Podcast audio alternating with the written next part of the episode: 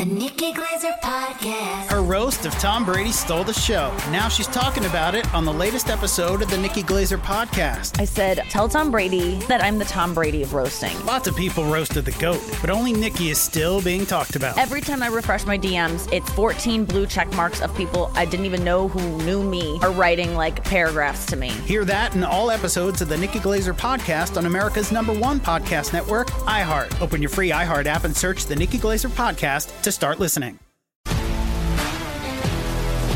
If you love sports and true crime, then there's a new podcast from executive producer Dan Patrick and hosted by me, Jay Harris, that you won't want to miss. Playing Dirty Sports Scandals. Each week, I'm squeezing the juiciest details from some of the biggest sports scandals ever. I'm talking Marcus Dixon, Olympic gymnastics, Cain Velasquez, salacious Super Bowl level scandals. Join me on the dark side of sports by listening to Playing Dirty Sports Scandals on the iHeartRadio app, Apple Podcasts, or wherever you get your podcasts. What's up, everybody? This is Stephen A. Smith, host of the Stephen A. Smith Show podcast. Tune in every Monday, Wednesday, and Friday at the very least as I bring you all new episodes that feature the biggest headlines in the world of sports, pop culture, business, and I answer your phone calls and respond to your tweets. You'll hear my unfiltered opinions and straight shooter interviews with top celebrities and game changers. All that and more. So listen to the Stephen A. Smith Show podcast on the iHeartRadio app, Apple Podcasts, or wherever you get your podcast. This is Wins and Losses with Clay Travis. Clay talks with the most entertaining people in sports, entertainment, and business. Now, here's Clay Travis.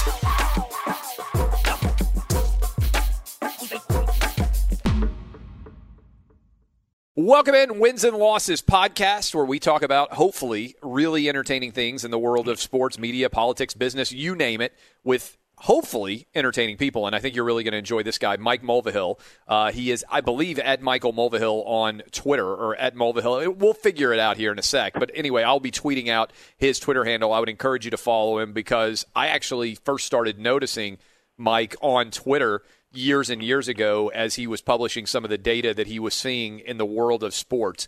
And if you are interested in the business of sports or media, you are going to absolutely love everything about this conversation. So I want to go ahead and welcome in Mike Mulvihill. Uh, Mike, what is your official title at this point in time? Uh, I am the head of strategy and analytics for Fox Sports. So that is a really interesting and awesome job title. And uh, as we unpack exactly what you do, I think people are going to see why that is. Uh, but I don't know. It occurred to me. I mean, I've known you for years now, but it occurred to me that I don't really know that much about how you ended up getting the job that you got. So I believe I'm correct that you grew up in the Pittsburgh area. And uh, at what point did you recognize where'd you go to school and kind of what was the first job that kind of got your foot in the door in the sports industry? Uh, that's a great question. And first of all, thanks for uh, inviting me to be on the podcast. Really excited to uh, get into a little bit of my background and, and the things that we talk about every day uh, here at this job. Um, in my case, you know, I started working in non-commercial radio when I was 15. I did grow up in Pittsburgh, as you mentioned, uh, and I started working at the University of Pittsburgh's student radio station um, prior to my junior year in high school. It was a situation where a lot of those kids went home for the summer. They had a hard time keeping the station on the air, and so they needed younger kids who would volunteer um, to just become DJs and read the news and read sports clips and do whatever they needed um, to keep the station going 24 hours. And so I got into this environment where I was working in radio every day, and I really got hooked um, immediately. It was just one of those things where sometimes as a young person, you walk into a, a professional setting and you just know instantaneously that it's where you want to be for a long time. And that, that was the way I felt. And so at a really young age, I felt like I wanted to work in broadcasting and media in some capacity. Went to the University of Missouri, where they traditionally have great uh, media programs. I worked at the college radio station there. I ran the college radio station for a time. Um, I actually got very lucky while I was at Mizzou. I put together a concert that was a reunion um, of a 1970s band called Big Star with uh, Alex Chilton, who um, sang the letter and was in the box tops in the 60s. Relatively obscure band, but a band that had a lot of influence, and that reunion show generated a fair amount of attention. Um, just a really lucky thing, right place, right time. And coming out of that show, I was able to get an internship with Fox in Los Angeles. So prior to my last year at Mizzou, um, I came out here and I interned in what's called a current programming department. thinking that what I wanted to do was work on episodic TV and work on sitcoms and dramas and you know have the kind of job um, where you're involved in the creative process and developing series television. I mean that's what I really firmly believed I wanted to do. Um, went back to Mizzou for my last year, graduated, came to New York, graduated into kind of a tough job market, um, and was only able to get a job in New York working in media research and market research, which is dealing with the ratings and audience measurement and trying to understand um, what people are watching and why. Really, not a creative job at all. And to my complete surprise, um, I kind of got hooked on that too. I mean, I found that I really enjoyed working with the data. I enjoyed identifying um, situations where the perception of the business was at odds with the reality of the data and trying to figure out what drove that gap in perception and, and what the truth really was. Uh, and I also found that I wanted to get out of entertainment and, and get into sports. You know, this was at a time where Fox had just completed its first season of the NFL we had just acquired the rights to Major League Baseball, um, and it was pretty clear to me that the people, at least in this company, who were working in sports were having a lot more fun than the people who were working in entertainment. And Yes. you know, this is the mid '90s. At that time, there were no sports marketing degree programs. You know, people who were working in sports were generally coming from communications or journalism uh, majors. And if you just had a passion for sports and you could write a little bit and you were willing to just grind for a long time, you know, there's a certain process of natural selection in this business where it doesn't really matter where you went to school or what your last name is. You know, if you get your foot in the door and you're just willing to keep grinding and keep working, um, the people who want it the most, I think, tend to find a way forward. Uh, and that's what happened to me. Uh, it's really so much interesting stuff in there. And so I want to go back to you going in at 15 years old and working at a college radio station. Were you a big radio guy, like listening to sports on radio? Did that partly drive you? Was it music that you were listening to on the radio? What was it that initially took you to, I think you said the University of Pittsburgh, uh, to be able to work there during that summer? What was the impetus? Uh, it was a lot of what you just mentioned. It was also that I didn't want to have a regular job. You know, it was Yeah. one of these things where you're a teenager and your dad or my dad was pressuring me to go, you know, work at a fast food restaurant or work at a Baskin Robbins and, and actually make a little, bring a little bit of money into the house. Um, and that didn't seem that interesting to me. And so this opportunity came up to work on a volunteer basis in radio. Uh, I thought it sounded a lot more interesting, a lot more fun. Um, I was able to sell my family on the idea that it might lead to something uh, bigger and better, which it did. Uh, and I did. I loved the music. Um, I loved that the the station had a daily news and sports show that I could be a part of. You know, Pittsburgh obviously has a really strong sports culture and a strong sports media culture. So I grew up kind of wanting to be part of that in some way and not really understanding how I ever could be. Uh, and as soon as I walked into that station, I think it, a light bulb went off, and I felt like there actually was a path for me to do this or do something like it for a living. I think for a lot of us who work in media, there's a moment where you sort of realize that people actually get paid to do this, and it's a little bit uh, uh, overwhelming. Like you can't believe that this is actually a career option, and as soon as you understand it, you don't want to do anything else. It is really fascinating. So now, did you grow up a fan of the Pirates, of the Penguins, of the Steelers, all those teams evenly, or how would you say you assessed your sports fandom as a kid? Uh, I grew up as a fan of the Pirates and Steelers and of uh, University of Pittsburgh football and basketball. I mean, I grew up at a time where the Pirates had some of the most charismatic teams of our lifetime. Is that We Are Family Pirates team that won the World Series in 1979. And I grew up around the, the Steel Curtain Steelers and the Pitt Panthers teams that had Dan Marino. Um, so that was a really vibrant sports culture at that time. Um, it, it was a pretty favorable place to grow up where your, your teams are having a lot of success and it encourages you to sort of stay with your sports fandom. Uh, but Pittsburgh in the 70s, it's, it's a great sports town, town now, but at that time it was this coming together of really successful teams, really compelling, charismatic athletes, a local economy that at that time was really thriving. I mean, Pittsburgh was one of the great working class and middle class cities in the country, which I think fosters um, a great sports culture. And all of those things came together to make me a, a fan for life. Let me uh, let me go to when you go to Missouri. Were you did you have a, like a cultural shock at all going from Pittsburgh to Columbia, Missouri, or did you immediately fit in when you went away to college? Uh, no, I had a cultural shock, and I wanted to have a cultural shock. You know, I, when I grew up in Pittsburgh, I grew up um, very much in the center city. You know, it was an urban environment, um, which I appreciated a lot. I, I loved having a, a city childhood, but when it came time to go to school, um, I felt like it was my one opportunity to have a really different experience and live in a small town, live in the Midwest. You know, Mizzou is one of those kind of classically all-American big school experiences, uh, and it was really, really appealing to me. So it was a culture shock, but it was a culture shock that I sought out. I wanted it. Be sure to catch live editions of Outkick the coverage with Clay Travis weekdays at 6 a.m. Eastern, 3 a.m. Pacific. The Nikki Glazer Podcast. Her roast of Tom Brady stole the show. Now she's talking about it on the latest episode of the Nikki Glazer podcast. I said, tell Tom Brady that I'm the Tom Brady of roasting. Lots of people roasted the GOAT, but only Nikki is still being talked about. Every time I refresh my DMs, it's 14 blue check marks of people I didn't even know who knew me are writing like paragraphs to me. Hear that in all episodes of the Nikki Glazer podcast on America's number one podcast network, iHeart. Open your free iHeart app and search the Nikki Glazer podcast to start listening. If you love sports and true crime, then there's a new podcast from executive producer Dan Patrick and hosted by me, Jay Harris, that you won't want to miss. Playing Dirty Sports Scandals. Each week, I'm squeezing the juiciest details from some of the biggest sports scandals ever. I'm talking Marcus Dixon, Olympic gymnastics, Cain Velasquez, salacious Super Bowl level scandals. Join me on the dark side of sports by listening to Playing Dirty Sports Scandals on the iHeartRadio app, Apple Podcasts, or wherever you get your podcasts.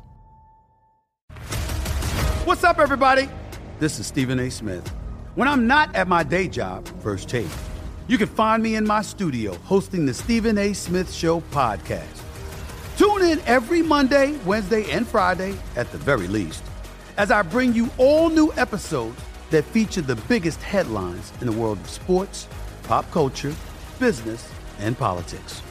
You'll hear my unfiltered opinions on those nauseating Cowboy fans, the chaos in Washington, D.C., and trending topics on social media, as well as my straight shooter interviews with top celebrities and game changers. And I occasionally give out love advice. Yes, it's true. If you want to know my true feelings about something, I'll give it to you straight. So listen to the Stephen A. Smith Show podcast on the iHeartRadio app, Apple Podcasts, or wherever you get your podcast. We're talking to Michael Mulvihill. This is the Wins and Losses podcast. I'm Clay Travis. Okay, so you get that first job and you start to realize, you know what? I kind of like diving into this these numbers and sometimes finding counterintuitive uh, lessons from the data that might not necessarily be common sense, might not certainly be conventional wisdom. Do you remember the first time you discovered something that surprised you and that other people were impressed you knew in that job? Yeah, and I don't think it was anything earth shattering or I don't know if it's a story that would really make a great impression on people, but there were a couple instances early on um, where the data was telling me something other than what the perception of the industry was. You know, one Yes. of the perceptions at that time was that John Madden, who was the the most prominent NFL broadcaster, probably the the greatest to ever do it. I think a lot of people would agree. And there was this perception that part of the value of having John Madden as your on-air talent was that he could keep viewers tuned into a blowout game because they would continue to watch just because John was so entertaining, and and he was that entertaining. The data didn't back it up, uh, and it was interesting to me that very senior executives, people who had infinitely more experience and were making a lot more money um, and having a lot more success, had a perception that was not in any way backed up by the numbers. I don't. There wasn't really anything for me to do with that data, but it was interesting just to recognize that there was a disconnect there. Um, it was interesting to notice that as the base, baseball rights holder we would sometimes get excited about a pitching matchup that we had. And what you would come to find was that the ratings didn't pop based on a great pitching matchup any more than they would for kind of a generic pitching matchup. I came to learn years later that um, Bill James had actually done a very similar analysis that was based on attendance rather than TV ratings and came to the same conclusion. The pitching matchup didn't drive attendance at all. Again, just another case where you feel like gee, the whole business believes one thing, and I'm looking at numbers that tell me something else. So who's wrong here? And I think when you start to identify um, those kinds of circumstances, you can get hooked on it, and it can be a little bit exciting to feel like I've got a data set here that's telling me something that maybe a lot of other people haven't figured out yet. And I, I still kind of get a charge out of coming up with some kind of insight or or nugget of information that gives me a window of understanding that maybe some other people haven't figured out yet. How do you find that people respond when their conventional wisdom is challenged? Because sometimes when you've got the data to back you up, people can feel like you're attacking them when you're saying, hey, you know that thing that you believe, which is that pitching matchups drive ratings or John Madden is so good at his job that people keep listening to him. It doesn't actually stand up when the data is actually analyzed. How have you found people responding to things like that? Yeah, I think one of the most fortunate things that has happened to me in my career, and certainly that happened to me at a young age, was that I got to work at Fox Sports at a time when it was run by a guy named David Hill, who was the founding president of Fox Sports and had previously been a, uh, an executive in the UK and Australia. And David is one of the most creative people to ever work in this business. He certainly has one of the most active and most restless minds uh, and imaginations that I've ever been around. Uh, and at that time, where David was at the top of this business and the top of this company, and I was nobody, I was a 24 year old research analyst who couldn't possibly matter less, um, he was willing to hear those things out. And he was really encouraging of hearing data and facts and ratings information that maybe ran counter to what he already thought. And I think if I had had a different boss at that time, I might not have been long for this business. Uh, but David was really encouraging, and Clay, as you know from you know all the work that you've done with us at Fox, this building is littered with people who had experiences like that with David Hill. People who you know probably would not be in this business today had they not gotten the encouragement that they got from David at a young age. So that was really pivotal to me, and it really shows like what a difference um, the right boss and an open-minded boss at a young age can can make and also what culture is at a job, right? Where you can be a 24 year old, and if you've got information that you think is helpful, people in positions of power will listen to it. And I think that's a kind of the story of Fox in general. There are a lot of people like you who came in as 22 year olds or even younger and started working there. I mean, you look at Brad Zager, you can look at Eric Shanks. I mean, guys who just got into business at an insanely early age and just grinded at some of the lowest jobs imaginable until they rose up, like you did and like those guys have, to pretty high positions at the company. I mean, I think it's Eric Shanks used to do, who now runs Fox Sports, used to be like the PA, the production assistant who would pick up Terry Bradshaw and some of the young guys at the very earliest days of, uh, of Fox Sports and drive them around around. Yeah, I think that's exactly right. And when I talk about this business having a certain survival of the fittest element, that's really what I mean. You know, that there were guys like Shanks and Zager, uh, Jacob Ullman, um, hopefully me, um, who started at a really junior level and were able to just keep grinding and make it to the jobs that we have today, partly on desire and determination, but also because we were part of a culture that uh, encouraged young people with that attitude to thrive. And I think if there's anything that defines the culture, culture of this company now, it's that those people you just mentioned who have risen to pretty senior positions want to keep that dynamic in place. You know, we want this to be a place where a young person at 23 or 24 can walk into the office of somebody who's a president or an EVP and have an idea or a way of thinking that's different uh, and really be heard and make an impact. That's the way it should work first time I saw your name and started to pay attention to your work was you wrote what I would say is a counterintuitive narrative diving into the numbers behind Major League Baseball and explaining why the baseball business was more sound than a lot of people thought. And let me just kind of, for a background for people out there in general, and I, am curious if you're going to buy into this hypothesis I'm going to lay out, and then I'll let you kind of dive into it. In general, I think that the data you presented shows that Major League Baseball is incredibly popular on a local level. In fact, if you compare Major League Baseball teams, for instance, to NBA franchises in the same market, the Major League Baseball team is by and large wildly popular. Where baseball struggles on a national level is pretty much every NFL team, if you're a sports fan, you know a couple of guys that play on that team and maybe a couple of their stories. Certainly in the NBA, there are six or seven or eight names that are so big they kind of dominate on the national level. Baseball is regionally stronger than almost any sport, but nationally does not dominate in the same way, and so we don't talk about it as much as we probably should. Is that roughly accurate as the data like kind of spoke to you? And what would you say about baseball, maybe that would be counterintuitive to people out there listening right now? So that's a lot to respond to. I mean, I, I think that the way that we tend to evaluate television programming and media content is things that are strong nationally and that air once a week um, tend to be viewed a little bit more favorably because that's the model of television programming that we all grew up with. You know, we all grew up with a hit television show being something that aired once a week in prime time, whether that was a sitcom or a drama or Monday Night Football. And so it's a way of thinking about content that everybody's really comfortable with. And that way of thinking about content very much favors the NFL model and somewhat less so favors the college football model and the NBA model, which, as you say, even though they play 82 games a year, that is very, very much a league that's driven by five to ten superstar personalities that can drive a national rating.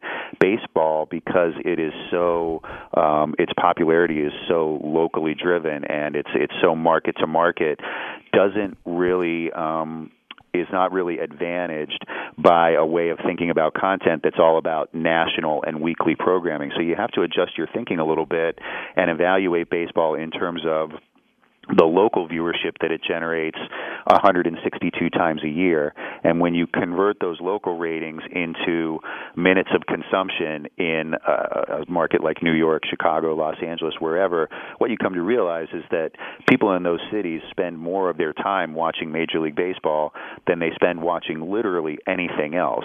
Um, and if you can get people to kind of reframe their thinking so that you're thinking more locally and more five or six days a week, which in television television terms would be more like a syndication model uh, rather than thinking in terms of national and once a week. I, I think it does make sense to people, and we have been able to persuade a lot of people who cover this business for a living, who buy advertising, who invest in content, um, that there's a much greater value to the baseball business than maybe was previously understood. I actually think that, and it's not just me making that argument. I mean, it's being made by people at the commissioner's office every day, people who work for the regional sports networks. But I think we've had a lot of success in helping people reframe their thinking around baseball and why it's a lot more successful as a television property than maybe was understood as recently as five years ago. Fox Sports Radio has the best sports talk lineup in the nation. Catch all of our shows at foxsportsradio.com. And within the iHeartRadio app, search FSR to listen live.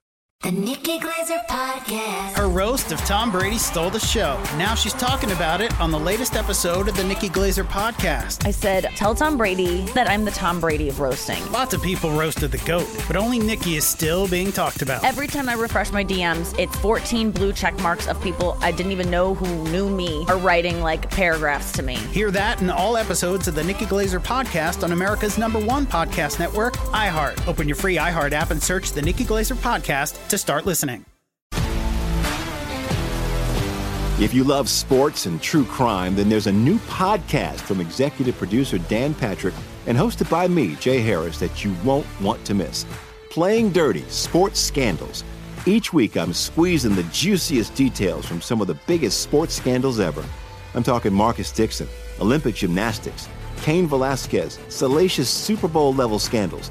Join me on the dark side of sports by listening to Playing Dirty Sports Scandals on the iHeartRadio app, Apple Podcasts, or wherever you get your podcasts. What's up, everybody? This is Stephen A. Smith.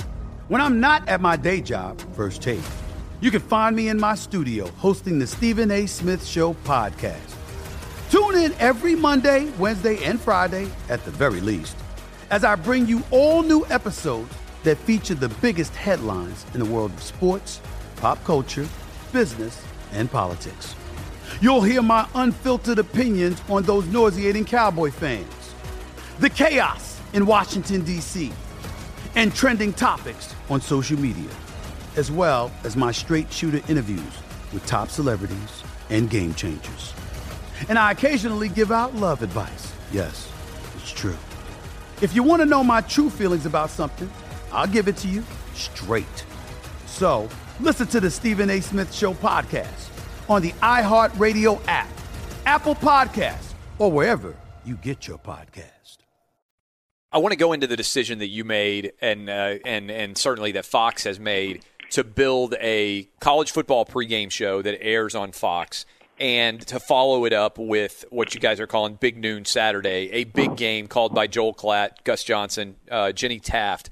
How do you look at the data and decide we're going to go after noon in college football? And then what goes into that? How do you have the hypothesis? What data do you what like what pricks that interest initially? And then how does something like that end up happening? Sure. So let's start by just kind of laying out the landscape of college football. I mean, that's a sport where the Disney networks, ABC, ESPN, and ESPN2, um, really have a dominant position and, and have for many, many years. You know, they're involved in all five of the power conferences. Um, they've had a, powerful presence in primetime now for probably 10 years or more. Um, and so we're coming into the collegiate space, or we came into the collegiate space, I guess it was six seasons ago, um, facing a really powerful competitor. And then in addition to those Disney networks, CBS obviously has their relationship with the SEC, which is really powerful and generally is in that late afternoon window. And NBC has six or seven Notre Dame games a year. So it's a marketplace that's very crowded, and your competitors are extremely well established. And so even though our conference relationships are excellent, the portfolio of content that we have is terrific, um, it's hard to break through. And I think what we were finding was that when we would put our best games on in prime time, um, we were just walking into a very crowded, competitive marketplace. And you would hear from fans, you would hear on social media, I would hear it from you personally, yeah. that the most frustrating thing as a college football fan would be to show up at 3:30 on a Saturday afternoon and there were five good games on five different networks, whereas just a few hours earlier there was nothing to watch watch. So, so um, true. That's that seems like a market inefficiency, right? That seems like something that we can exploit. Simultaneous to that, our Big Ten contract um, prohibits us from playing uh, from playing as many games in prime time as we might otherwise late in the season. You know, the the weather gets cold, the calendar turns to November. Some of those Big 10 campuses they don't want to host games under the lights, and so we're required to play big games including Ohio State, Michigan early in the day. Uh, and what we found was that we were having a lot of success with those games that we were required to play early in the day. Um, sometimes what you are required to do turns out to have been a pretty good idea all along. And so I felt, and we felt as a company, that we were seeing enough success with the games that we were required to play outside of prime time that it probably made sense to go even further with that strategy and see if we could just orient our collegiate brand around the early part of the day, which meant going out and upgrading our studio show, creating the pregame show that's now called Big Noon Kickoff, um, and having that lead into our best game of the day which typically this season the noon Eastern game is our best game of the day. You know, I had felt for some time that every other network involved in college football had an identity. You know, CBS's identity is the best game from the best conference. You know, we can debate whether the SEC is still the best conference. I know you believe that it is, but that's a very clear identity to put forward to people. NBC's identity is all the iconography and, and history that comes with Notre Dame football. That's a very clear identity. And the Disney identity is just volume. I mean, they're almost like a public utility uh, of college athletics. You can just turn them on anytime and know that you're going to get something relevant and something watchable. Well, what was our identity? You know, we didn't really know what it was. And now I think we've been able to establish this narrative that our identity is that the first place you should go when you get up on a college football Saturday is Fox. We want to be the first must see game of the day. Uh, and I think it's working, you know, to kind of get into the ratings a little bit. We're five weeks into the season. Um, our college football in general is up 35%. Uh, our college football games at noon Eastern are up 70%. And this is at a point in the season where the sport generally across every network is flat with where it was a year ago. So the sport in general is kind of going sideways, and we've been able to take a big step forward just because we've rethought the way that we use those assets, and we saw an opportunity to take advantage of the early part of the day, and I think it's working out really well. How do you pick games? That's a question I think that people ask all the time. Uh, the scheduling of you, you mentioned that Fox has got the Big 12, the Pac 12, the Big 10. Uh, certainly, ESPN has got a lot. NBC, Notre Dame, and SEC is on CBS. How do you, uh, in a given week, how does the draft process work when you're not? When you, it's easy if you have every game, right? Like so, uh, if you like the, for instance, the uh, ESPN, I believe, has virtually every ACC game. So they know that they've got every ACC game. They can schedule it and work about where those games are going to air. But when you're dealing with multiple schools in situations like that, how do you uh, how do you make decisions, and how far out are you picking games? Like, how does that work? So it's a multi-step process, and the first step happens in the spring, where we and Disney we'll sit down and have a draft in which we um, pick windows. We're not actually picking games, but we're picking what the selection order will be in each week of the season as the year goes on. So to kind of put that in more relatable terms, when we do our Big Ten draft, we have the first pick in the Big Ten, and we don't say we're taking Ohio State, Michigan, but we say we'll take the number one selection on November 30th. And Which is Ohio State, Michigan, yes. That the massive likelihood is that you will later take Ohio State, Michigan. But what you're actually selecting is the right to select that matchup later in the year. So we have the number one pick. We'll take November 30th. They'll come back and take October 26th. Then we come back and take November 23rd. And you go through this process of just dividing up the dates. So by the time you get through that draft, you know who has picks one through seven uh, on every week of the season. Then as you get closer to the season, you actually fill out those boxes with the matchups themselves. And what that allows you to do is it gives you the flexibility to react to events on the field um, as they happen. You know, certain teams overperform expectations, other teams obviously underperform expectations, and instead of being locked into a game that you thought was going to be strong in March or April, you can react to that as it happens. And that process is managed um, by a guy on our team named Derek Crocker uh, and a small team that he has that focuses exclusively on collegiate sports. And they spend all their time just gaming out these draft scenarios and what will happen if we take this game number one and then ESPN takes this one number two. What's left for us after that? It's a really fascinating process if you're a, a passionate fan of college football. Um, it's one of the most fun jobs you could possibly have. I always say that the college football draft process is um, the world's greatest fantasy football oh, draft. Oh yeah, it, just, it should be on television. Right. Well, it's the, it's a great fantasy football draft. It just happens to cost five hundred million dollars to play instead of fifty bucks. Um, but then as we go through the year, you know, we'll get into situations where I think November sixteenth of this season is a great example. Michigan State, Michigan is there. Wisconsin, Nebraska is there if you had been asked in April, you would have said Michigan State, Michigan is probably the number one game on that day because Wisconsin just blew Michigan out. That might change your thinking. Wisconsin might still be alive for a spot in the playoff by the time we get to November 16th.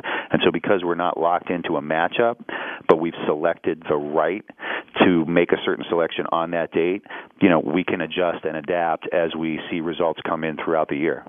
Is the selection process occurring via phone, like everybody sitting around a table with a speakerphone, or are they in the same room?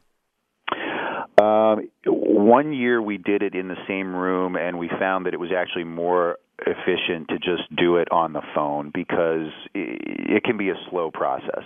Like yeah. the reason it wouldn't make for good television is that there can be long periods where you're just thinking about what your next move is and where you want to go next in the schedule. In our case, we're drafting our three conferences simultaneously, so you might make um, a couple Big 12 selections and then a couple Pac-12 selections and then four Big 10 selections, and they're they're all intertwined. You know, each conference affects the others, uh, and so so that can be a really slow, um, deliberate uh, process to go through, and it just doesn't make that much sense for us to all be in the same room. Like we found that it's just easier to do it uh, via teleconference, but we do have a lot of fun with it. It's an opportunity for us to sit with our talent and get their opinions. Um, they all seem to find the process really interesting. You know, this is obviously our first season working with Urban Meyer, and he provided a lot of insight for us into each of the Big Ten schools, and it was really a conversation that we had with Urban um, Um, that led us to select the Army Michigan game on September 7th over the Cincinnati Ohio State game. You know, all things being equal, Ohio State is probably a little bit better ratings draw than Michigan is nationally. I mean, they're both elite brands, but Ohio State is probably a little stronger. But in that case, because of the conversation we had had with Urban, in which he really stressed the difficulty of preparing for that triple option offense, we went ahead and took the Army Michigan game, and you know what happened next. I think Ohio State beat Cincinnati by 40, and the Army Michigan game went to overtime. Turned out to be one of the most interesting games of the season so far. So, you know, that's a case where you really benefit from getting your talent involved in the process. How do much do you see brands? You were talking about some of the counterintuitive wisdom that you might have picked up early on with John Madden and uh, and with b- baseball pitching. How much do brands themselves matter? So you, you mentioned like Ohio State and Michigan. The audience is primarily coming to watch Ohio State play in a game against Cincinnati. The audience is primarily coming uh, to watch Michigan play in a game against Army what are the best brands in college football just in terms of delivering uh, audience and also in the NFL? Like just teams, irrespective of who they're playing, what, how much do teams move the needle? Um, brands matter enormously. Uh, I think you almost cannot overstate the importance of brands because not everybody is following the league or following the college game as closely as you or I or people who would be listening to this podcast. You know, the majority of the audience are people who are following it in a very casual way, uh, and they're not clued into teams that are overperforming expectations. What they know is that when they think of the Big Ten, they think of Ohio State and Michigan first. When they think of the SEC, they think of Alabama first, and maybe Georgia and LSU after that. Or in other years, it's been Florida. Um, brands are incredibly important, and I think we have a constant debate about the value of excuse me, powerful brands who are maybe underperforming on the field versus uh, less powerful brands that are actually winning games. excuse me, that are winning games and delivering on the field real life example that we just faced in the Pac 12, um, we had USC and Washington, and on the same day we had Washington State and Utah. Now, in terms of performance on the field, the better football game was likely to be Washington State and Utah. The better brands inarguably are USC and Washington. And we had a lot of back and forth about that. And ultimately, we decided to go ahead and put the USC Washington game on the broadcast network and put the Washington State Utah game on FS1. I think in that particular case, that was the right decision. Um, but it's a constant debate because there are cases where the weaker brand is so much stronger on the field um, that it does carry more weight than potentially a stronger brand. You know, in the NFL, I don't think it would be any surprise surprise um, that the Cowboys are the most powerful brand nationally, and then there's a second tier that I think includes uh, the Packers, uh, the Bears, the Pittsburgh Steelers, and by now you'd have to say the Patriots. I mean, there was a time, you know, in our life as fans when the Patriots were actually one of the weakest brands in the league, but they've now been so good for so long um, that I think you'd have to consider them as being solidly on that second tier of NFL brands, at least for as long as Brady and Belichick are are with the organization.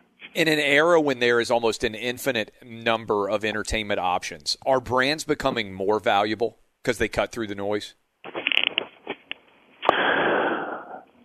Probably yes. Um, I think that's probably fair. And look, a brand can be a school, um, a brand can be a team, and a brand can be an individual. Like in the case of the NBA, I think they are driven more by individual stars than college football or, or NFL football. Uh, but those individual stars are brands just the same as the star on the side of the Dallas Cowboys helmet is a brand.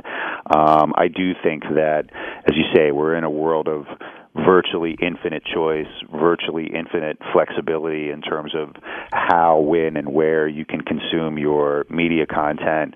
I think you hear anecdotally all the time that people feel almost overwhelmed um, by the degree of choice that's out there.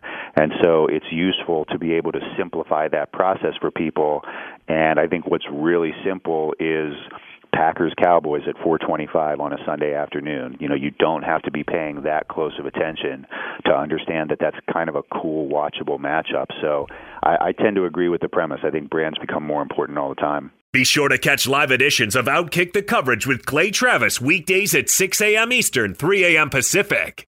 The Nikki Glazer Podcast. Her roast of Tom Brady stole the show. Now she's talking about it on the latest episode of the Nikki Glazer Podcast. I said, tell Tom Brady that I'm the Tom Brady of roasting. Lots of people roasted the GOAT, but only Nikki is still being talked about. Every time I refresh my DMs, it's 14 blue check marks of people I didn't even know who knew me are writing like paragraphs to me. Hear that in all episodes of the Nikki Glazer Podcast on America's number one podcast network, iHeart. Open your free iHeart app and search the Nikki Glazer Podcast to start listening.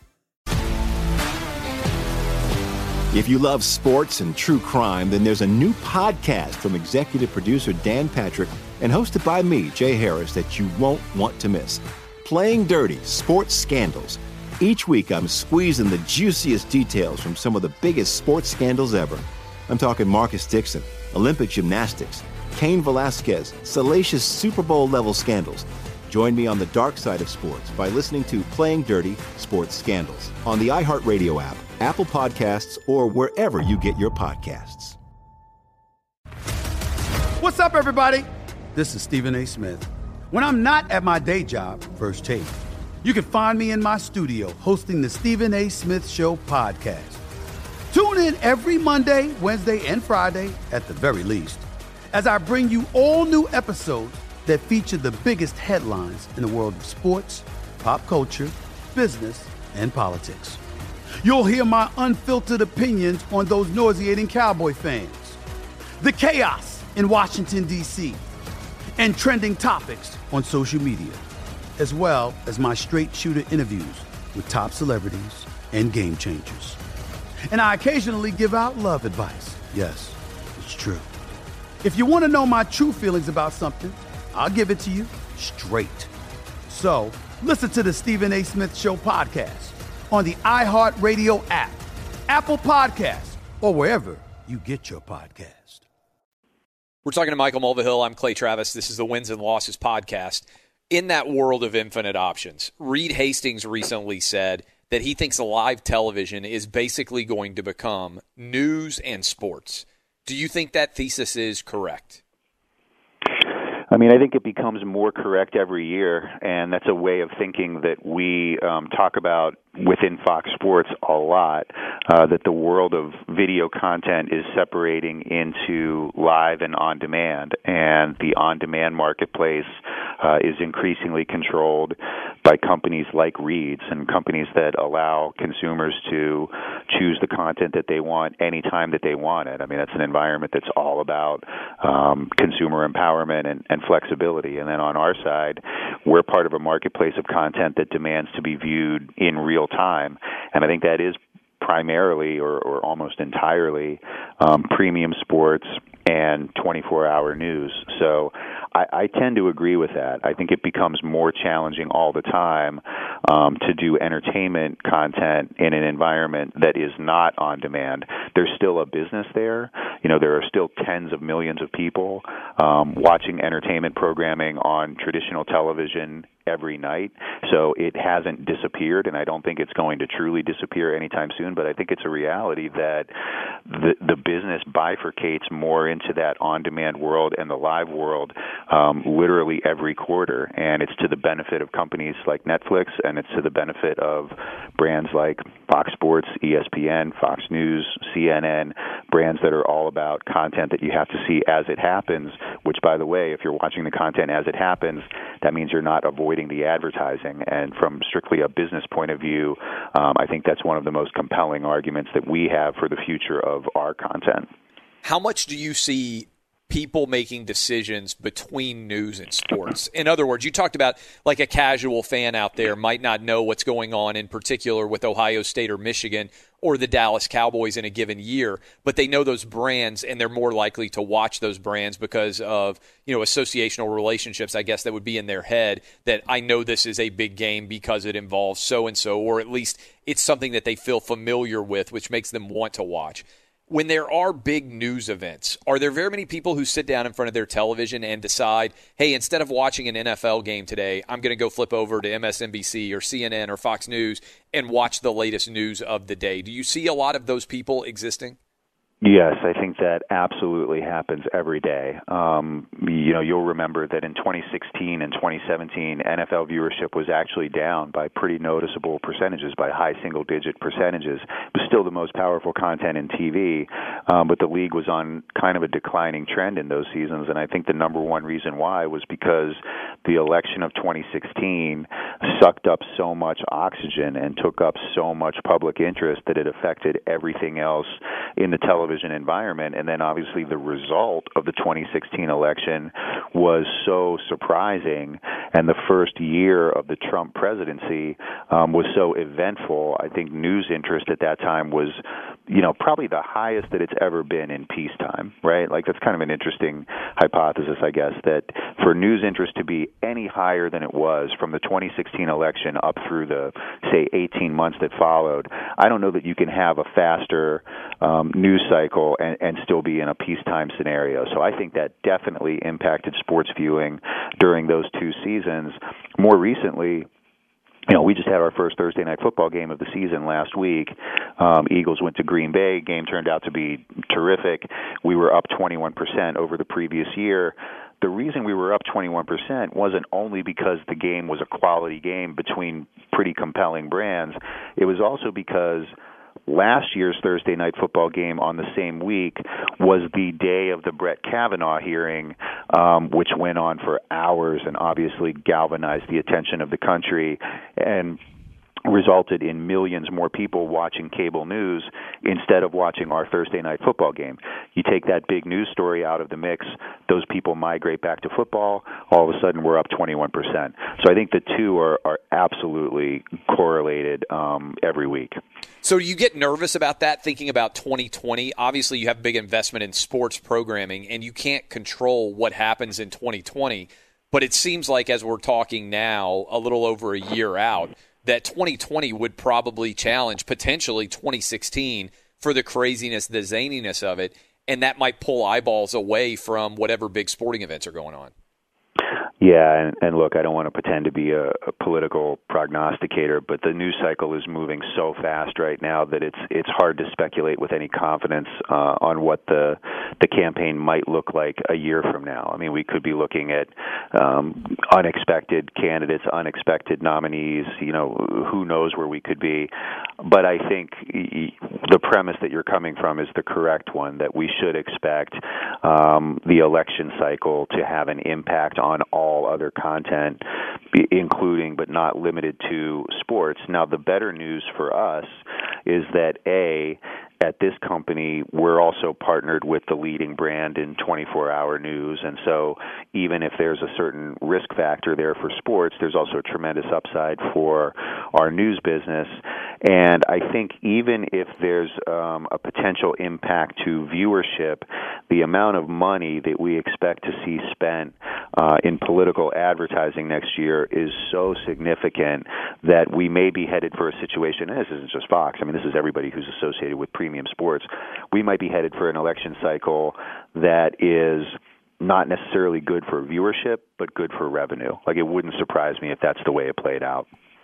Do you think at all? I mean, I'm kind of fascinated by this. Just to think of 2020 when everything is so politicized. I haven't made a, paid a lot of attention, but I'll, I'll say, for example, in the 2018 midterms last year, I noticed on the SEC network that a ton of the Senate candidates were buying games. You know, so in other words, you had a competitive Senate race in Missouri. Uh, the Senate candidates in Missouri were buying ads during those games.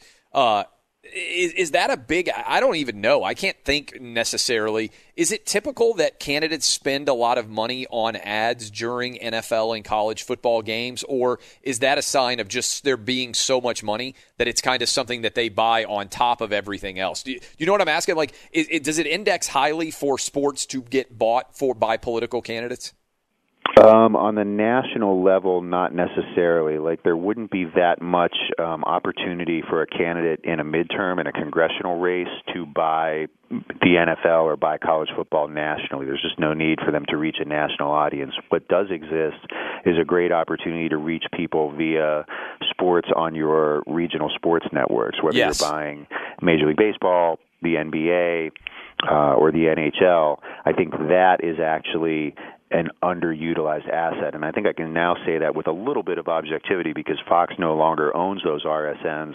So I, I hope I'm not being just a homer. I, I think there's some objectivity in saying that the audiences that are delivered by pro sports on um, RSNs all over the country those audiences correlate really strongly with likely voters, right? Like those sports audiences skew a little bit older.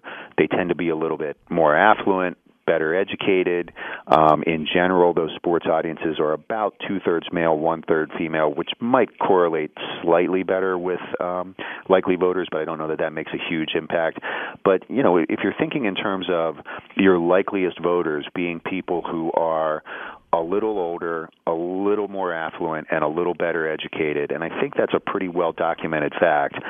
There's no better place to be than in the local MLB team or the local NBA team. And I think some of the smarter campaigns have figured that out, um, but I feel like there's still a lot of runway there that the, the campaigns could take much better advantage of the RSNs one of the questions that gets asked all the time is who has the best fans in America? What cities care about sports the most? You look into the data. And the data kind of tells you some interesting stories, right? For instance, I am very confident in saying, based on the data that I've seen, no city in America loves college football more than Birmingham, Alabama, right? Like Birmingham over indexes off the charts for virtually every college football game in America.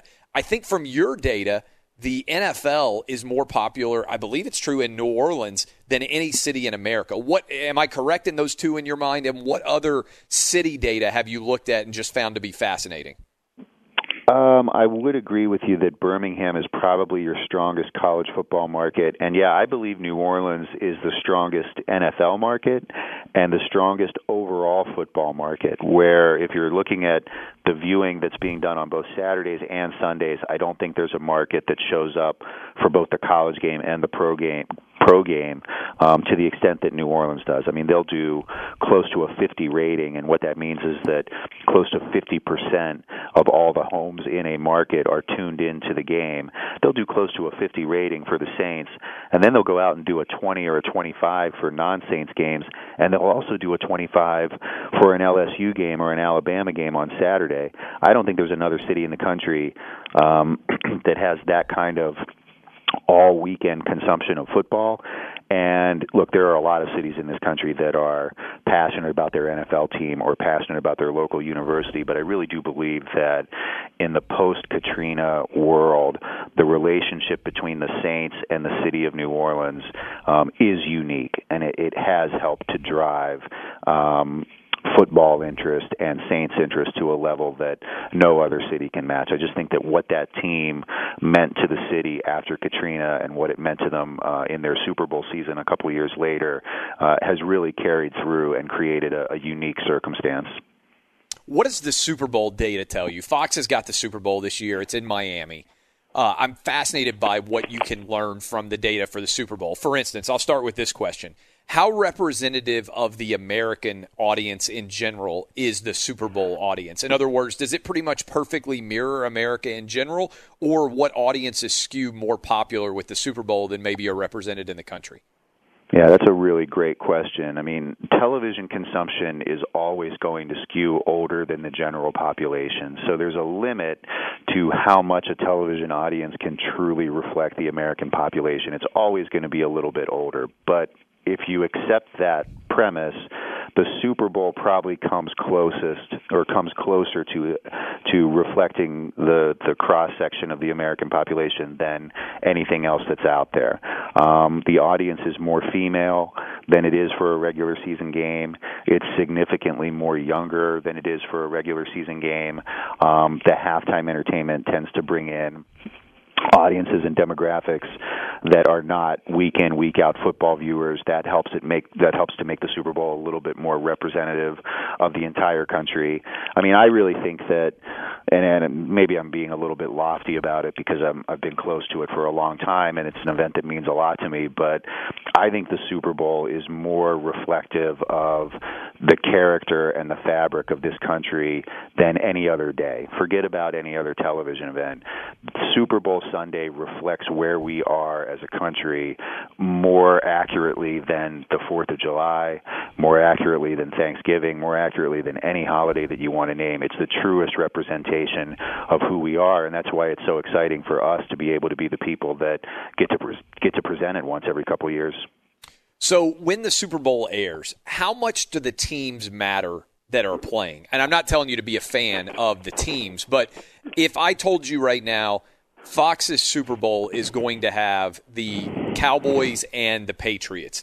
Is that the best possible draw from a purely team perspective? And how much do teams matter in terms of audience? They matter a little. They don't matter as much as they matter in the World Series or as much as they matter in the NBA Finals, where I think you can have a huge degree of variability between one matchup and another. Um, but I, I wouldn't say that they don't matter at all. No matter who gets to the Super Bowl, it's going to be by an enormous margin the most watched television program of the year. I mean, by 50 million people, it'll be the most watched television program of the year, and that's true even if the matchup is Jaguars and Panthers, right? But there is some variability eh, where you know having the Cowboys in the game might get you an extra 5%. Having the Cowboys against the Steelers or you know another prominent AFC brand might get you a couple extra percent on top of that. So I do think there are matchups that are better than others, but there really is no matchup that would scare you or make you think that the bottom is going to fall out of the Super Bowl. I think this year there's an interesting debate to be had, and I'm not sure that I have a conclusive opinion on it. Um, the Patriots are probably the strongest brand on the AFC side, but because they've become so familiar on Super Bowl Sunday, uh, it's possible that having Pat Mahomes and the Chiefs in the game might be better for viewership than having another year of Brady and Belichick. I, again, I think it's debatable. You really could argue it from either side, um, but I would say any combination of Cowboys, Packers, Bears on the NFC side, Patriots or Chiefs on the AFC side um, would get you really into a stratosphere and, and get you into a place where you could threaten viewership records. I think this will surprise people. You mentioned the halftime show. Sometimes the halftime show is the highest rated part of the Super Bowl. And I think that data reflects that that sometimes is the case that stuns me or stunned me when I saw it as a sports fan. Did that surprise you when you saw it? Yeah, and that's a relatively recent thing. I mean, I think it's only in the last five to ten years that the halftime acts um, have been booked with an eye toward you know an audience that maybe isn't watching the NFL every week. You know, we went through a period where the halftime acts were pretty straightforward guitar rock, guitar rock acts, starting with the U2 show uh, in New Orleans. That's now almost 20 years ago, and then there was this run of U2, Springsteen, Tom Petty, The Who. I mean, I'm I'm painting with a very broad brush here, but those are acts that are probably resonant to an audience that tends to watch the NFL every week, and then then we've moved since then into this period where the acts have become Beyonce, Katy Perry, Bruno Mars, and we find that there is an audience that will show up at halftime, watch the halftime show, and then hopefully stick around for the second half. And it can create a dynamic where the highest rated part of the game uh, is the halftime show. So yeah, that's that's a pretty recent change.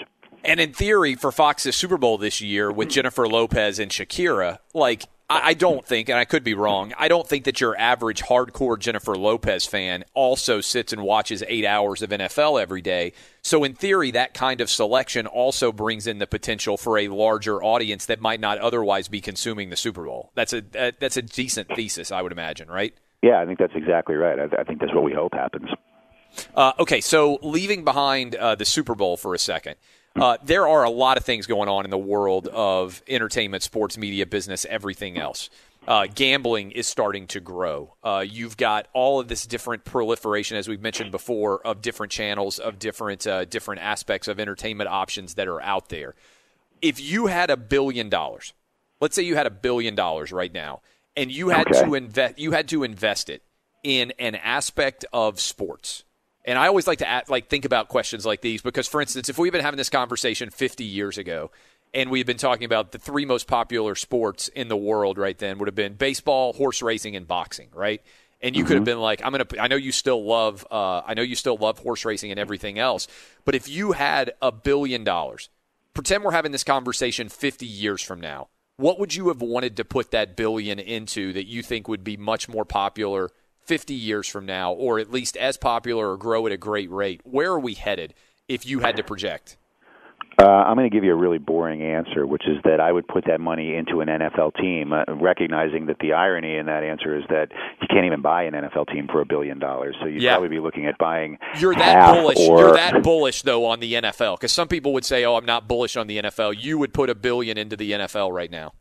I would put a billion into owning, you know, a third to half of an NFL franchise. I think that if you had that kind of money to invest, um, the the part of the business where you, that you would want to be on is team ownership. You know, there's obviously a lot of volatility and uncertainty in the media side of the business. Um, I like where we are, given that our brand is built on premium live content. I think it leaves us, it leaves Fox really well positioned for the next, say, ten years. Uh, but I think the safest bet is to be on the team ownership side and be providing the content to that changing and uncertain uh, media environment. And in the case of the NFL, I think that uh, look, this is a very well established trend that every year the viewership and therefore the value of the NFL separates itself further and further from everything else that's out there uh, on TV. So it's not necessarily a, a very creative answer. It would probably be more interesting to say that you would invest in um, a gambling company or in esports or in some of the things that are um, more rapidly emerging and maybe are a little sexier to people. Uh, but I think the correct answer is an NFL team. Fox Sports Radio has the best sports talk lineup in the nation. Catch all of our shows at foxsportsradio.com. And within the iHeartRadio app, search FSR to listen live.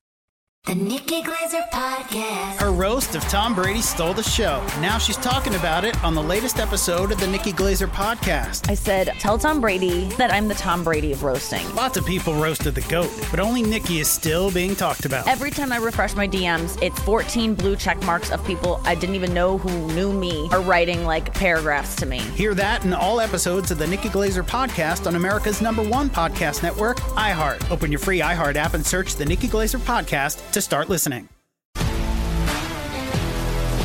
If you love sports and true crime, then there's a new podcast from executive producer Dan Patrick and hosted by me, Jay Harris, that you won't want to miss. Playing Dirty Sports Scandals. Each week, I'm squeezing the juiciest details from some of the biggest sports scandals ever.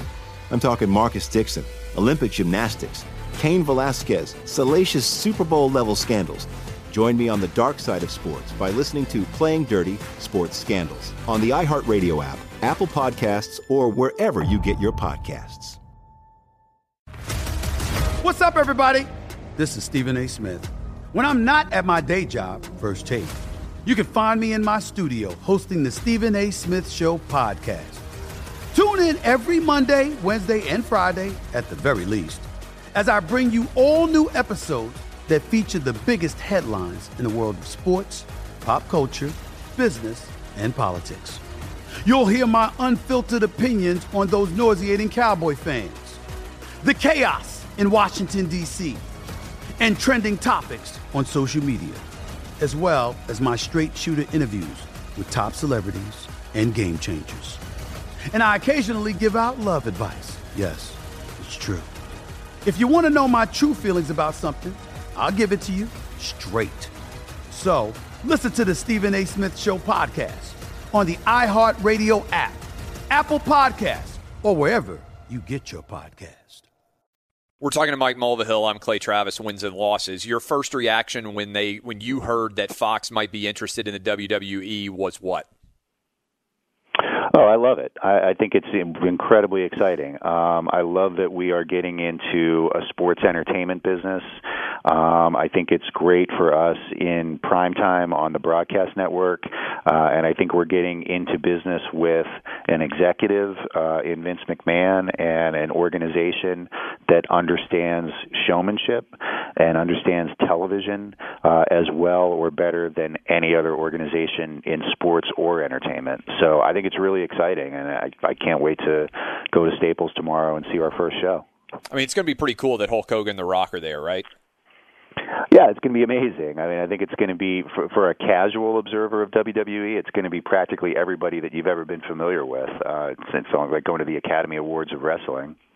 Uh, okay, let's go to you mentioned brands and how valuable they are in terms of producing audiences in the world of sports.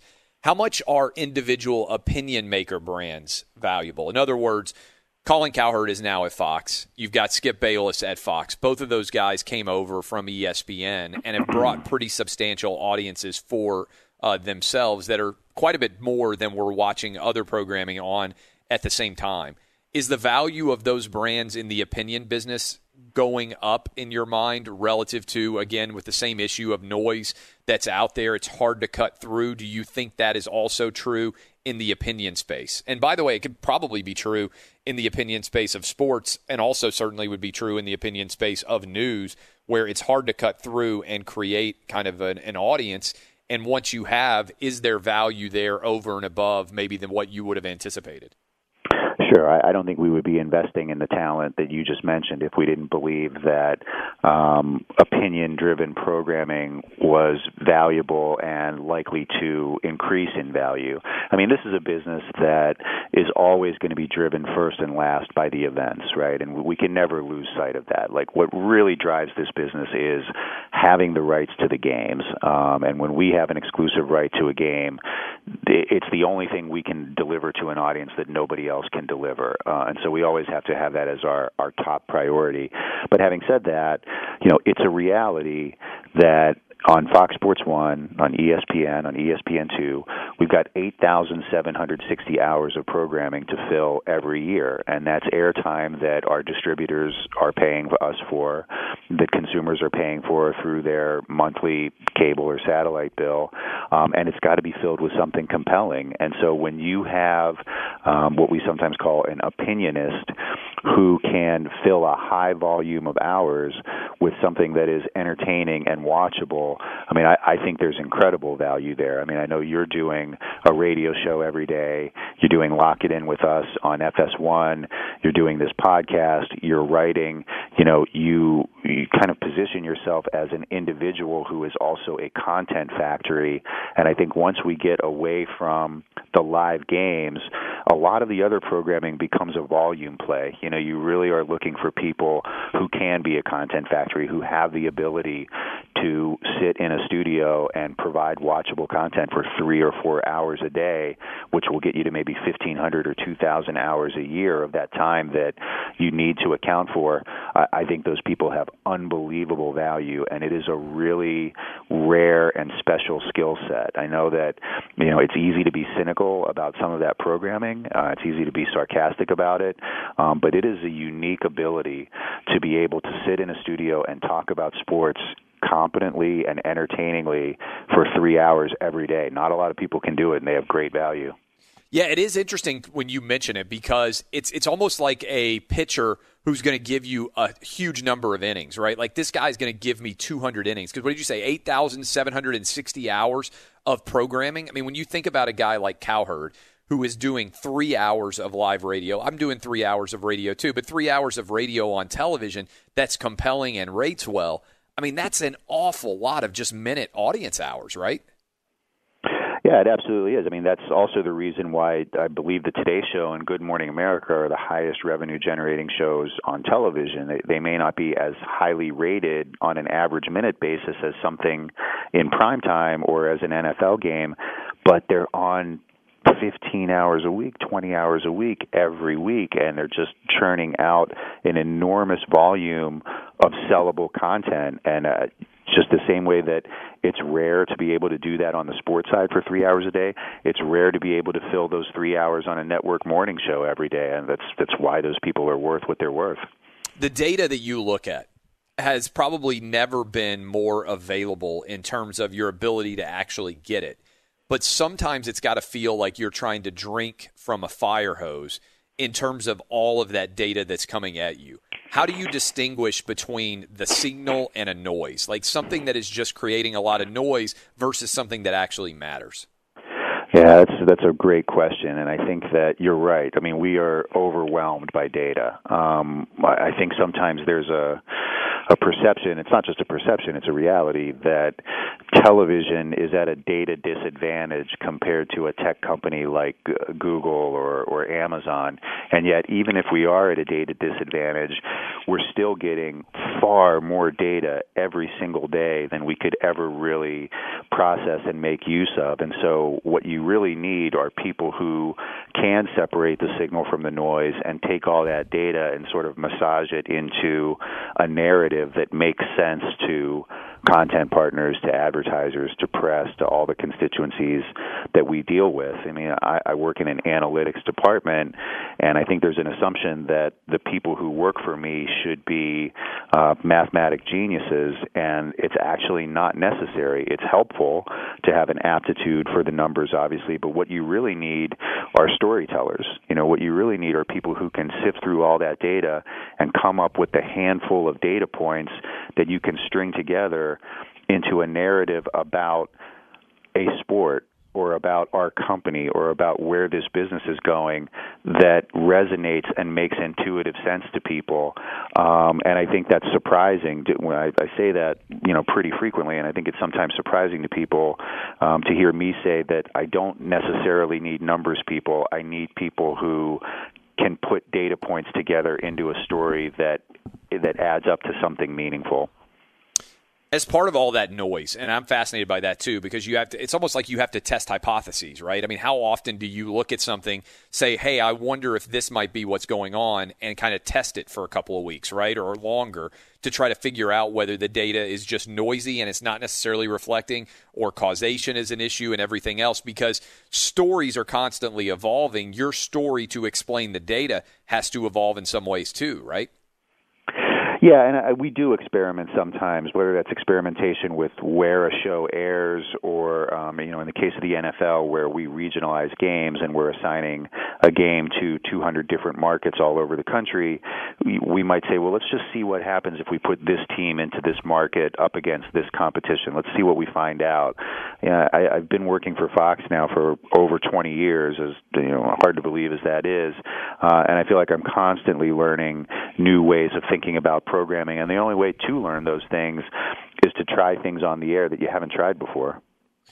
When you look at uh, all the noise of social media, beneficial mm-hmm. or negative overall to the business of what you do? Uh, because you may have a hypothesis and the narrative can be accurate, it can be inaccurate. You can see, uh, you know, it can lead to the spread of accurate, inaccurate information. Do you pay attention at all to social media in terms of looking at the data, or do you have so much data that you don't need more opinion? Um, I don't pay much attention to social media in terms of audience feedback. I mean, I feel like the most useful insights that I can glean, I'm typically getting from the Nielsen data set. Um, I do scroll through Twitter obsessively. I'm on it way too much, so I can't claim to not pay attention to it. Um, but I tend to value the insights of the Nielsen ratings over the insights that you're getting anecdotally um, from Twitter. Now, there's another way of talking about social media, which is rather than using it as a gauge of public opinion, you know, I feel like I've been able to use it um, as a way to get the data out there into this never-ending conversation that's happening uh, on Twitter specifically about our business and about sports. I mean, I think Twitter has become absolutely fascinating as an endless incubator uh, of ideas and a place to just pressure test ideas that you have about where our business is going, what's working, what's not working it's interesting sometimes to float a data point out uh, via Twitter and just see what sticks. What do people respond to, or what do people push back on and reject? Um, I think it's become a really fascinating laboratory for ideas that then can harden into conventional wisdom, and that's a really new dynamic. I think that uh, you know you're even more active on Twitter than I am. I'm sure you've observed that um, probably more frequently than I do. But it's fascinating to see how an idea can be debated and pressure tested on social media and then make its way into more traditional media. And then once it does make its way into more traditional media it becomes conventional wisdom. I'm fascinated by it, and, and I don't ever know how representative any kind of story is. Uh, for instance, in my audience, we know that at least according to data. Like Twitter's going to skew young, it's going to skew liberal, it's going to skew, you know, probably coastal more than its middle part of the country. But what I love is just using it as a resource, even with those flaws. When I'm up in the morning doing my radio show and we come up with an interesting poll question, I love just to see the results, right? Like if 25,000 people are going to vote on something, uh, I just genuinely love seeing what they're going to say and also love thinking when I'm going to expecting to get an answer one way and it goes the other way, right? Like whether my needle is accurate in terms of what my anticipation is. Now, uh, I'm curious here. I've only got a couple more questions for you because I know how busy you are. Fox Sports Radio has the best sports talk lineup in the nation. Catch all of our shows at foxsportsradio.com. And within the iHeartRadio app, search FSR to listen live. The Nikki Glazer Podcast. Her roast of Tom Brady stole the show. Now she's talking about it on the latest episode of the Nikki Glazer Podcast. I said, tell Tom Brady that I'm the Tom Brady of roasting. Lots of people roasted the GOAT, but only Nikki is still being talked about. Every time I refresh my DMs, it's 14 blue check marks of people I didn't even know who knew me are writing like paragraphs to me. Hear that in all episodes of the Nikki Glazer Podcast on America's number one podcast network, iHeart. Open your free iHeart app and search the Nikki Glazer Podcast to start listening. If you love sports and true crime, then there's a new podcast from executive producer Dan Patrick and hosted by me, Jay Harris, that you won't want to miss. Playing Dirty Sports Scandals. Each week, I'm squeezing the juiciest details from some of the biggest sports scandals ever. I'm talking Marcus Dixon, Olympic gymnastics, Cain Velasquez, salacious Super Bowl level scandals. Join me on the dark side of sports by listening to Playing Dirty Sports Scandals on the iHeartRadio app, Apple Podcasts, or wherever you get your podcasts. What's up, everybody? This is Stephen A. Smith. When I'm not at my day job, First Take, you can find me in my studio hosting the Stephen A. Smith Show podcast. Tune in every Monday, Wednesday, and Friday, at the very least, as I bring you all new episodes that feature the biggest headlines in the world of sports, pop culture, business, and politics. You'll hear my unfiltered opinions on those nauseating Cowboy fans, the chaos in Washington, D.C., and trending topics on social media, as well as my straight shooter interviews with top celebrities and game changers. And I occasionally give out love advice. Yes, it's true. If you want to know my true feelings about something, I'll give it to you straight. So listen to the Stephen A. Smith Show podcast on the iHeartRadio app, Apple Podcasts, or wherever you get your podcast. Uh, we're talking to Mike Mulvihill. I'm Clay Travis. This is Wins and Losses podcast. I have a theory, thesis, hypothesis, whatever you want to call it, that we're in the middle of a major paradigm shift in the world of sports media in particular. And I think we've had several of these over, I would say, the last 40 years. The first was cable. I think cable changed everything in terms of the way that you consume sports.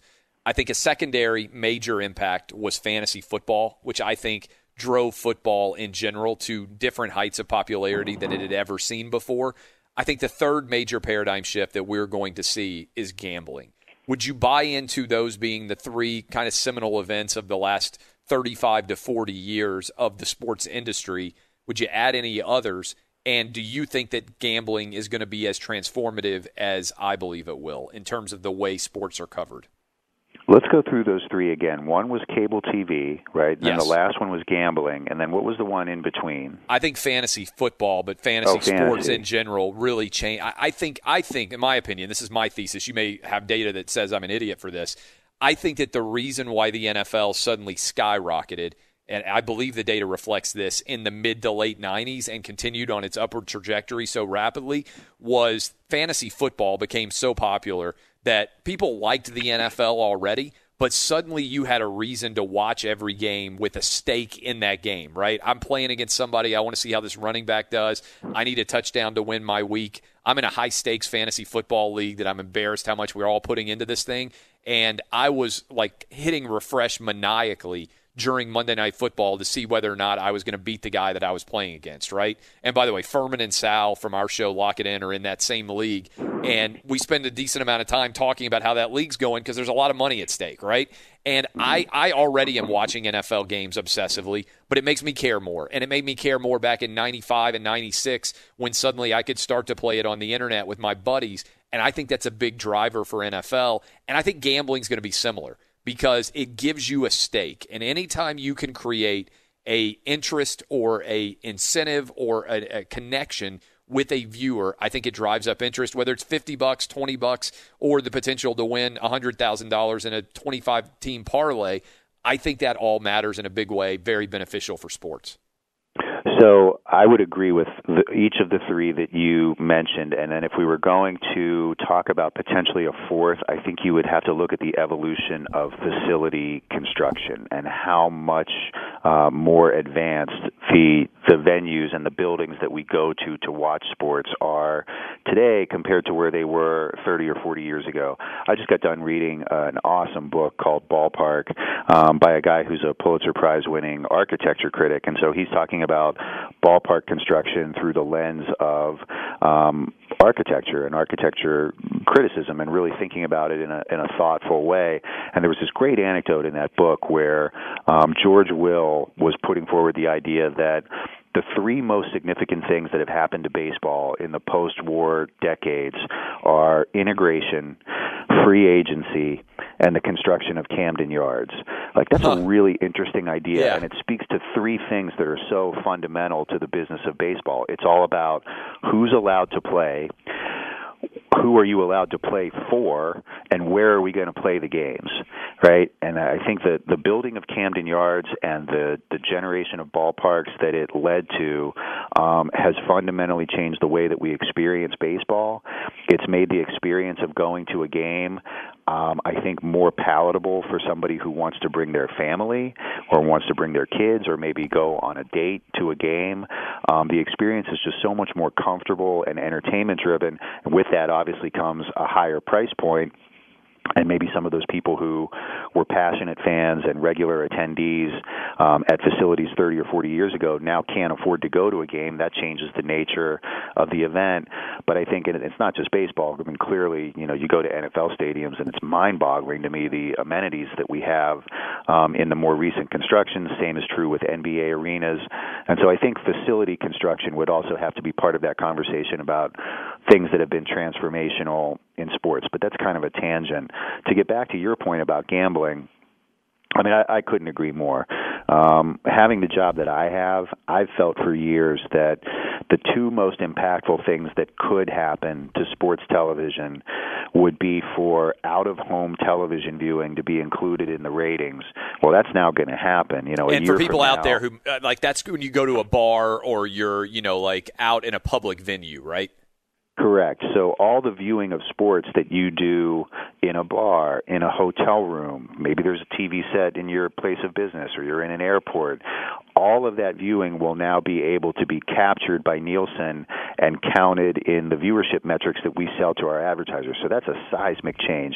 So that's one of what I felt like could be the two biggest changes to our business. And the the other obviously is the legalization of gambling. And I think we're just at the beginning of that transformation. There are so many more states still to um, figure out what their way forward is going to be in terms of legalization, but we've developed our participation in the gaming space in the expectation that five to ten years from now you might have 30 ish states representing roughly two thirds of the country that will have some form of legal sports wagering. And when that comes, it's going to make the television product so much more engaging and so much more compelling to somebody who has a small wager on the game. And we're not talking about people who are going to quit their jobs and become professional sports gamblers, but we're talking about people who are passionate Philadelphia Eagles fans and they may find that their enjoyment of the game is amplified just a little bit by having 10 or 20 dollars on the outcome of this Sunday's Eagles game. And I think that's the kind of audience where the the opportunity really lies.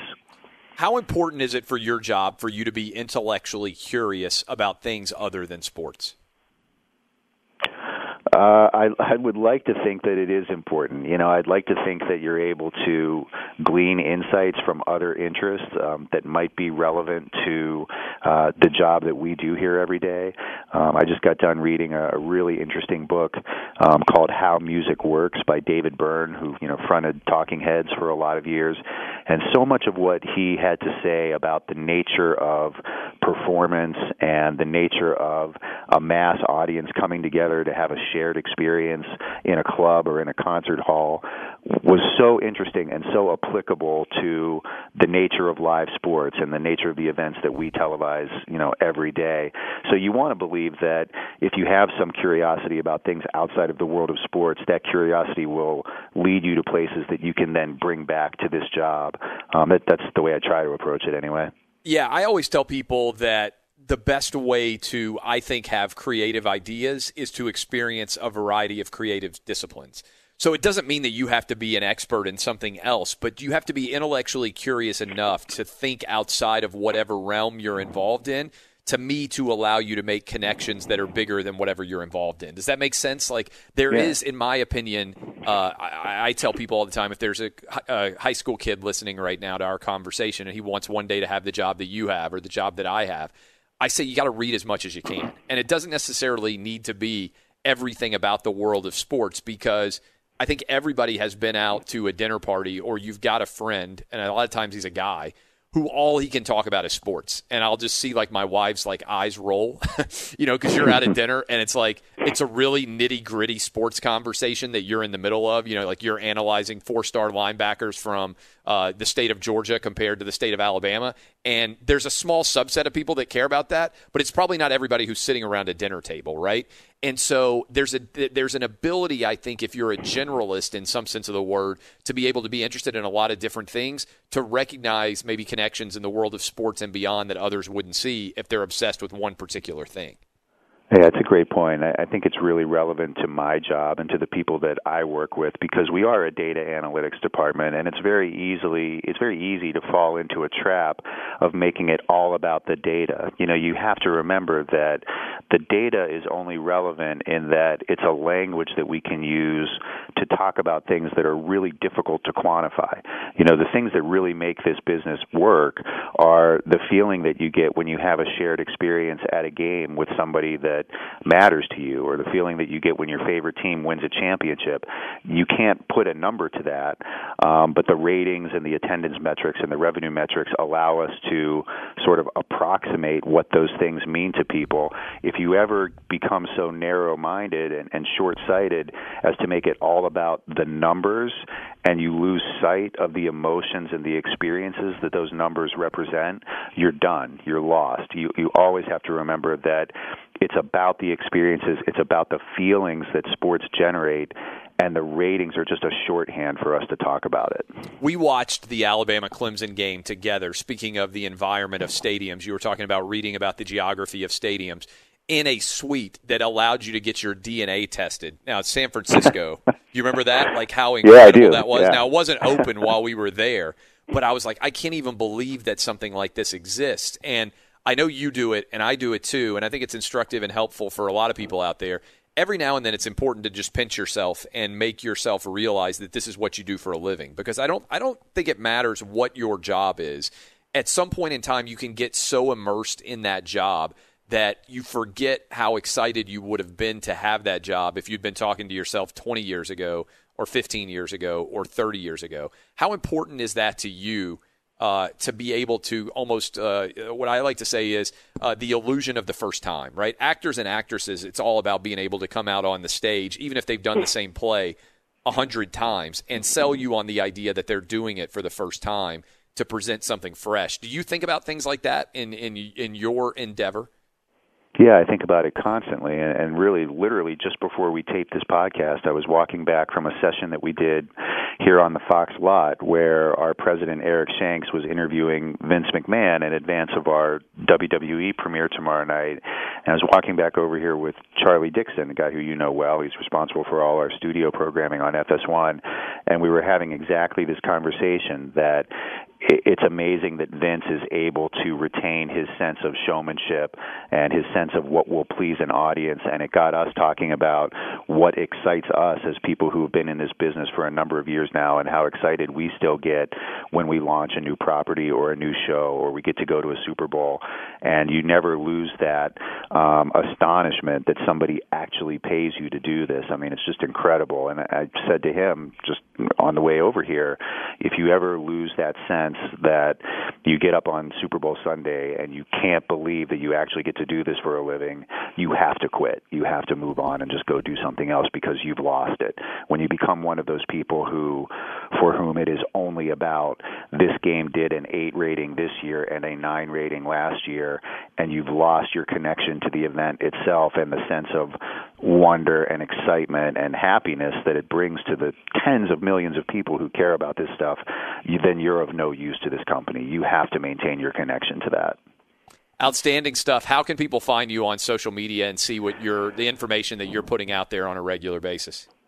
Uh, I'm on Twitter and I'm, I'm on it 18 hours a day. Uh, my handle is at Mulvihill79. The 79 is a reference to the 79 Pittsburgh Pirates team that won the World Series, and uh, I love having new followers. I love interacting pe- with people who have any curiosity about this business. So come check us out. Uh, and, um, and and I appreciate that at Mulvihill seventy nine. Uh, go make sure you check him out because you're going to get a lot of great information there. I know you're a busy guy. I appreciate the time today, and uh, look forward to uh, to people being able to experience and see what you do for a living. Thanks, man. Really enjoyed it. That's Michael Mulvihill. I'm Clay Travis. You've been listening to the Wins and Losses podcast. If you enjoyed this conversation, there's a lot more you'll enjoy as well. Go listen and subscribe. Appreciate y'all. Fox Sports Radio has the best sports talk lineup in the nation. Catch all of our shows at foxsportsradio.com. And within the iHeartRadio app, search FSR to listen live. The Nikki Glazer Podcast. Her roast of Tom Brady stole the show. Now she's talking about it on the latest episode of the Nikki Glazer Podcast. I said, Tell Tom Brady that I'm the Tom Brady of roasting. Lots of people roasted the GOAT, but only Nikki is still being talked about. Every time I refresh my DMs, it's 14 blue check marks of people I didn't even know who knew me are writing like paragraphs to me. Hear that in all episodes of the Nikki Glazer Podcast on America's number one podcast network, iHeart. Open your free iHeart app and search the Nikki Glazer Podcast to start listening. If you love sports and true crime, then there's a new podcast from executive producer Dan Patrick and hosted by me, Jay Harris, that you won't want to miss. Playing Dirty Sports Scandals. Each week, I'm squeezing the juiciest details from some of the biggest sports scandals ever. I'm talking Marcus Dixon, Olympic gymnastics, Cain Velasquez, salacious Super Bowl level scandals. Join me on the dark side of sports by listening to Playing Dirty Sports Scandals on the iHeartRadio app, Apple Podcasts, or wherever you get your podcasts. What's up, everybody? This is Stephen A. Smith, host of the Stephen A. Smith Show podcast. Tune in every Monday, Wednesday, and Friday at the very least as I bring you all new episodes that feature the biggest headlines in the world of sports, pop culture, business, and I answer your phone calls and respond to your tweets. You'll hear my unfiltered opinions and straight shooter interviews with top celebrities and game changers. All that and more. So listen to the Stephen A. Smith Show podcast on the iHeartRadio app, Apple Podcast, or wherever you get your podcast.